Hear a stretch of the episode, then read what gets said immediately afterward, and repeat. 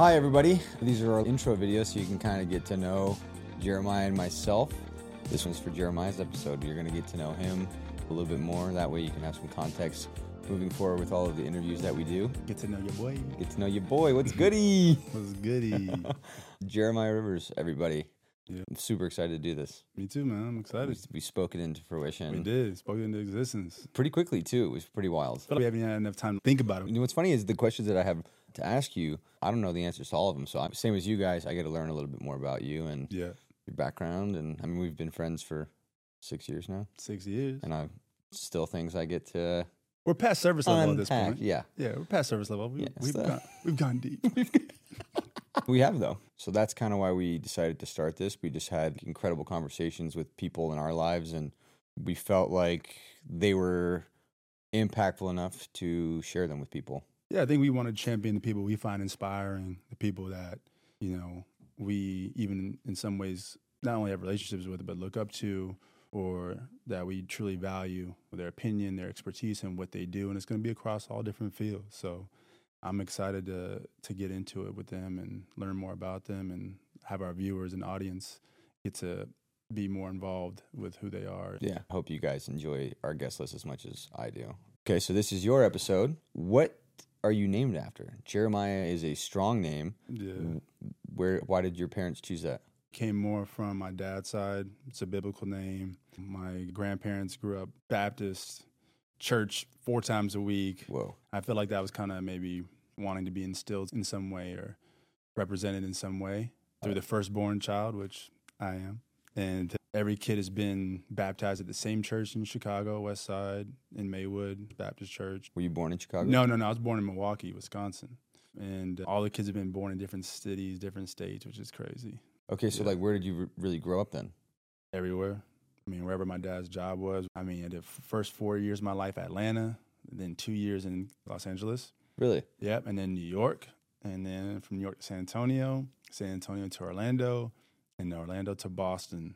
And that was pretty much my childhood, adolescence, up until I went to college. Okay, so where's home? Out of those places, where's is it Boston or is it? It's Florida. Florida? Yeah, it's in Winter Park, Florida. So is that where you went to high school? Went to high school, went to Winter Park High School, because when my dad's job got moved to Boston, we were in high school and we were rooted already. And so, So you didn't. You never moved to Boston. not full time. We moved and spent a lot of time there, you know, weeks and weeks at a time in some cases. But school year was in Winter Park, Florida. When you were in Florida, I want to talk about like when you went to college, but you were one of the top basketball players in the country, Yeah, coming out of high school, I was Right, I was like the top 10. Yeah, in the country. in the country. And Mhm. who else was in your class? Like, uh, Ty Lawson, Greg Oden, uh, Mike Conley. I mean, Lefty Conley? yeah, Mike Conley. Yeah, No way. Yeah, it was incredible. And you were like, where in all out of all them, where where were you ranked? I mean, I was within the top ten with them. Okay, so you went to Georgetown. Went to Georgetown. Yeah, I played with John Thompson Jr. We had one of the best teams in the country. We were ranked, I think, top five in the nation. We had everybody on our team was good. had Jeff Green, 13, 14, 15 year NBA player now. Roy Hibbert, 8, 9, 10 year NBA player. And a bunch of All Americans coming out of high school joining Georgetown. When I was one of them, Vernon Macklin, DaJuan Summers. I mean, we were so good. And um, we made it to the Final Four. And that was one of the most unique experiences of my life for sure. So you didn't go to the championship.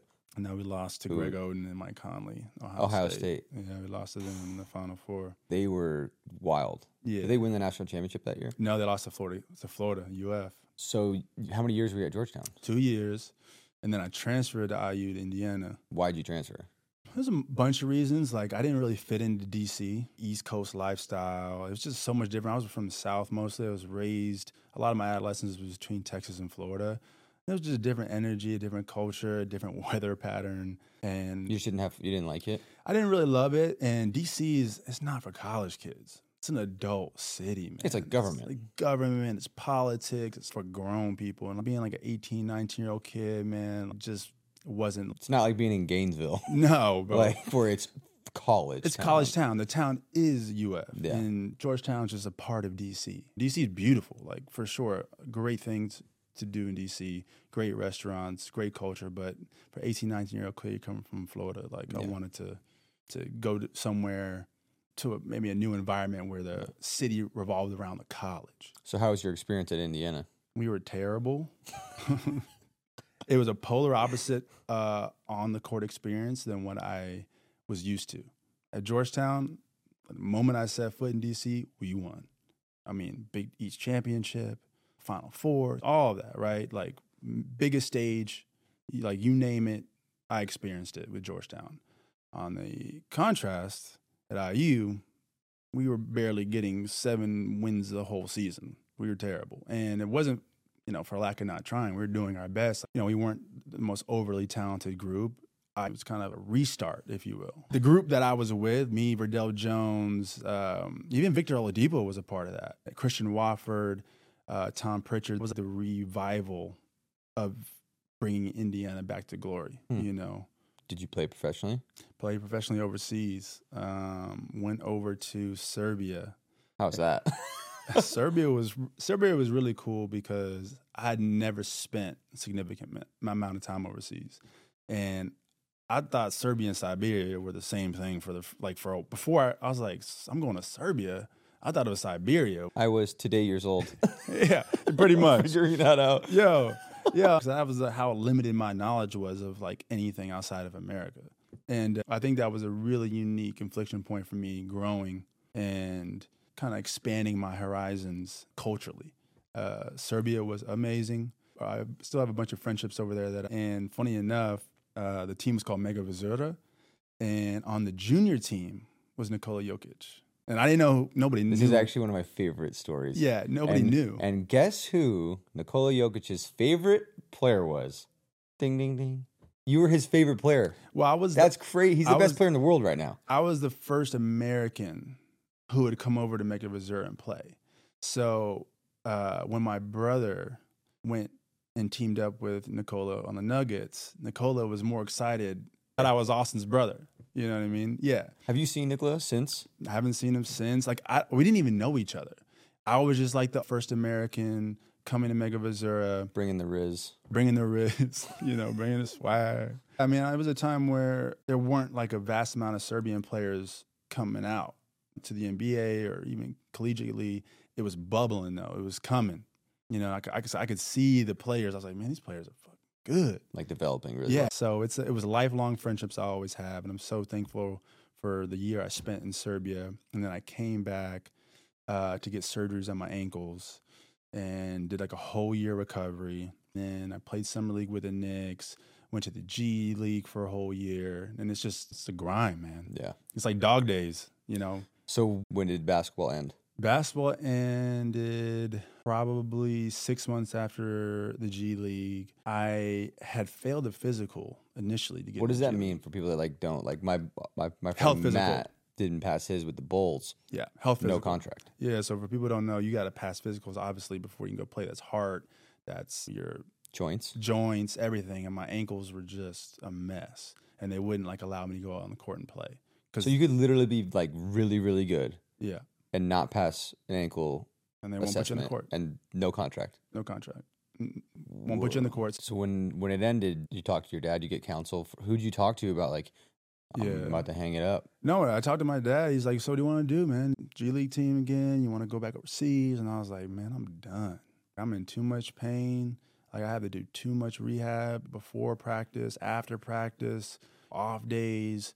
I yeah, it's affecting your whole quality of life. Affecting my Forget quality basketball. of life, exactly. And uh, even like thinking, what about in 10, 20 years from now? What does that look like for me? I want to be healthy. And so at that point, I wasn't the same player I was, anyways. I wasn't nearly as good as I was, and had to kind of adjust the way I played just to even have a chance to make the NBA. You know, and that was my that was my lifelong goal since I was like seven years old. And I'm still surrounded by it. My dad's still yeah you know, he's coaching professionally. My brother's the next hottest thing in the world. Your brother is an assistant coach now. yeah, my youngest brother's awesome. an assistant coach now. Yeah, so it's just like it's always been part of my life. well, know? that's also going to be hard too to for, to go through that and then still be a really awesome older brother, which you are.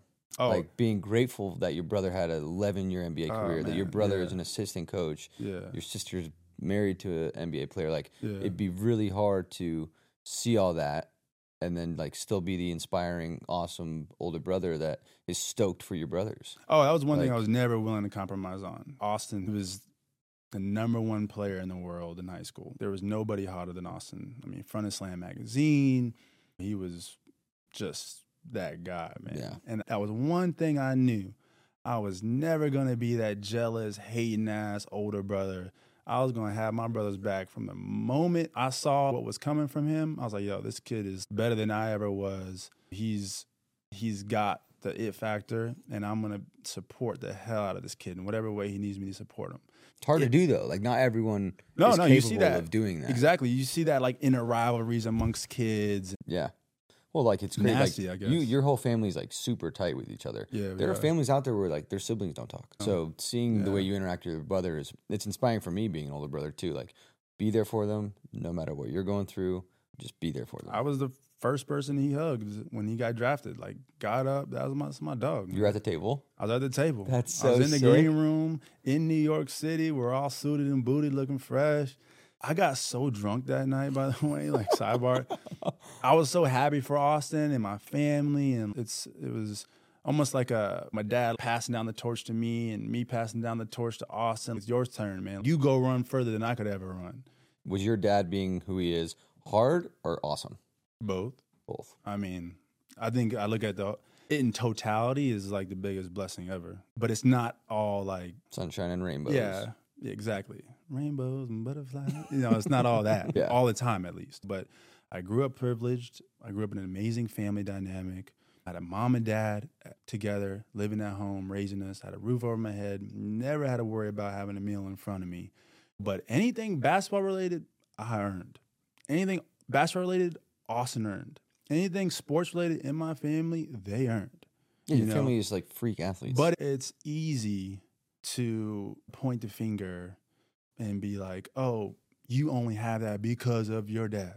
And so, for you that don't know, Jeremiah's dad is Doc Rivers, the NBA coach and NBA champion of the Boston Celtics, who's Mhm. played in the NBA for 13, 14 years. with the he played with like Wilkins, Hawks, Clippers, Knicks. I mean, he played like prime blue, blue like He blue. the best Collar Knicks era team. of basketball. yeah, yeah. the best Ewing, era. Starks, Oakley, Isaiah Mason. Thomas, like Yeah. Okay, so that's his father. It's usually people reflecting their own insecurities or their own disapproval of you because they're too lazy to like actually do the research or If they could actually do it, they wouldn't be talking about it.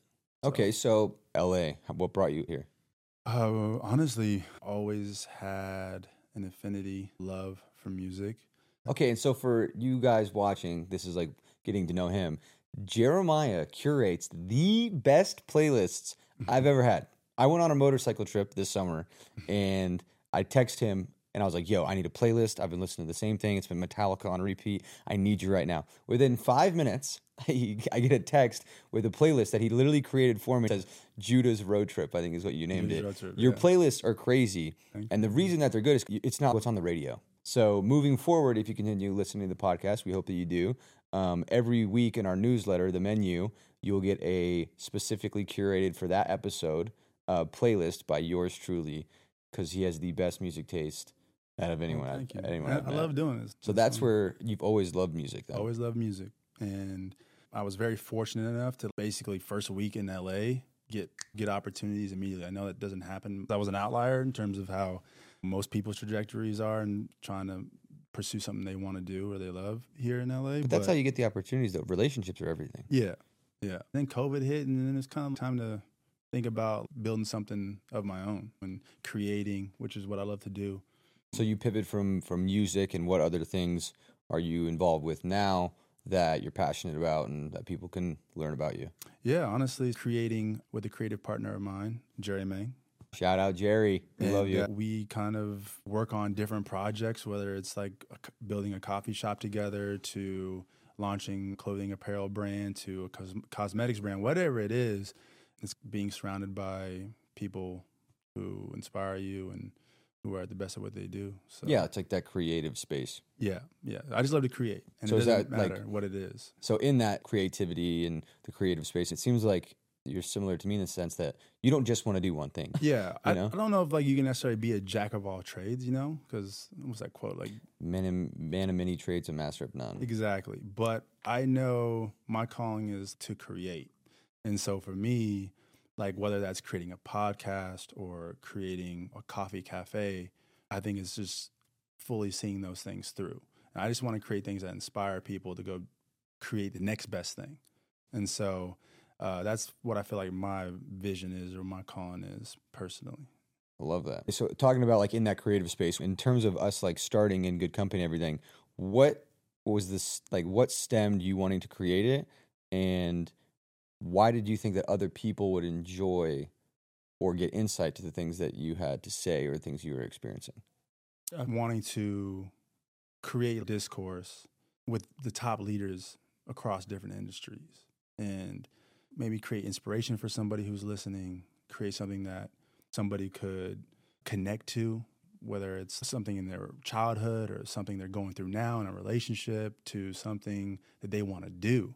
I felt we have a unique network and way of communicating to people where it can create that uh, be insightful. T- it can be insightful and create that touch point. And I feel that's good company is just in our nature. Because the only thing better than good food is good company. Thank you guys for tuning in and learning about Jeremiah. Again, we have below in the link, there's a newsletter called The Menu where you can find out every episode what we're giving five stars that week, which is our favorite items that we're using, products, restaurants, stuff like that. The song of the week, which Jeremiah will be curating that playlist and creating. And then movie of the week, which we're basically going to be alternating. But the only way to get those is by subscribing. So click the link below and you'll get the whole menu.